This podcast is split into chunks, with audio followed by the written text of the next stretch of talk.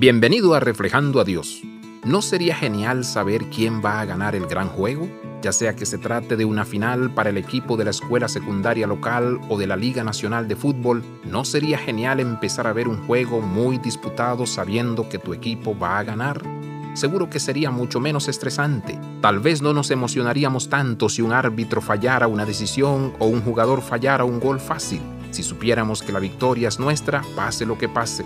Verás, esto es precisamente lo que se nos da en la resurrección de Jesús. Sabemos que la muerte no gana, el pecado no gana, incluso los que mueren, si están en Cristo, no dormirán para siempre, serán resucitados. Nosotros también. El mortal se vestirá de inmortalidad y se mostrará que Cristo ganó la victoria sobre la muerte misma.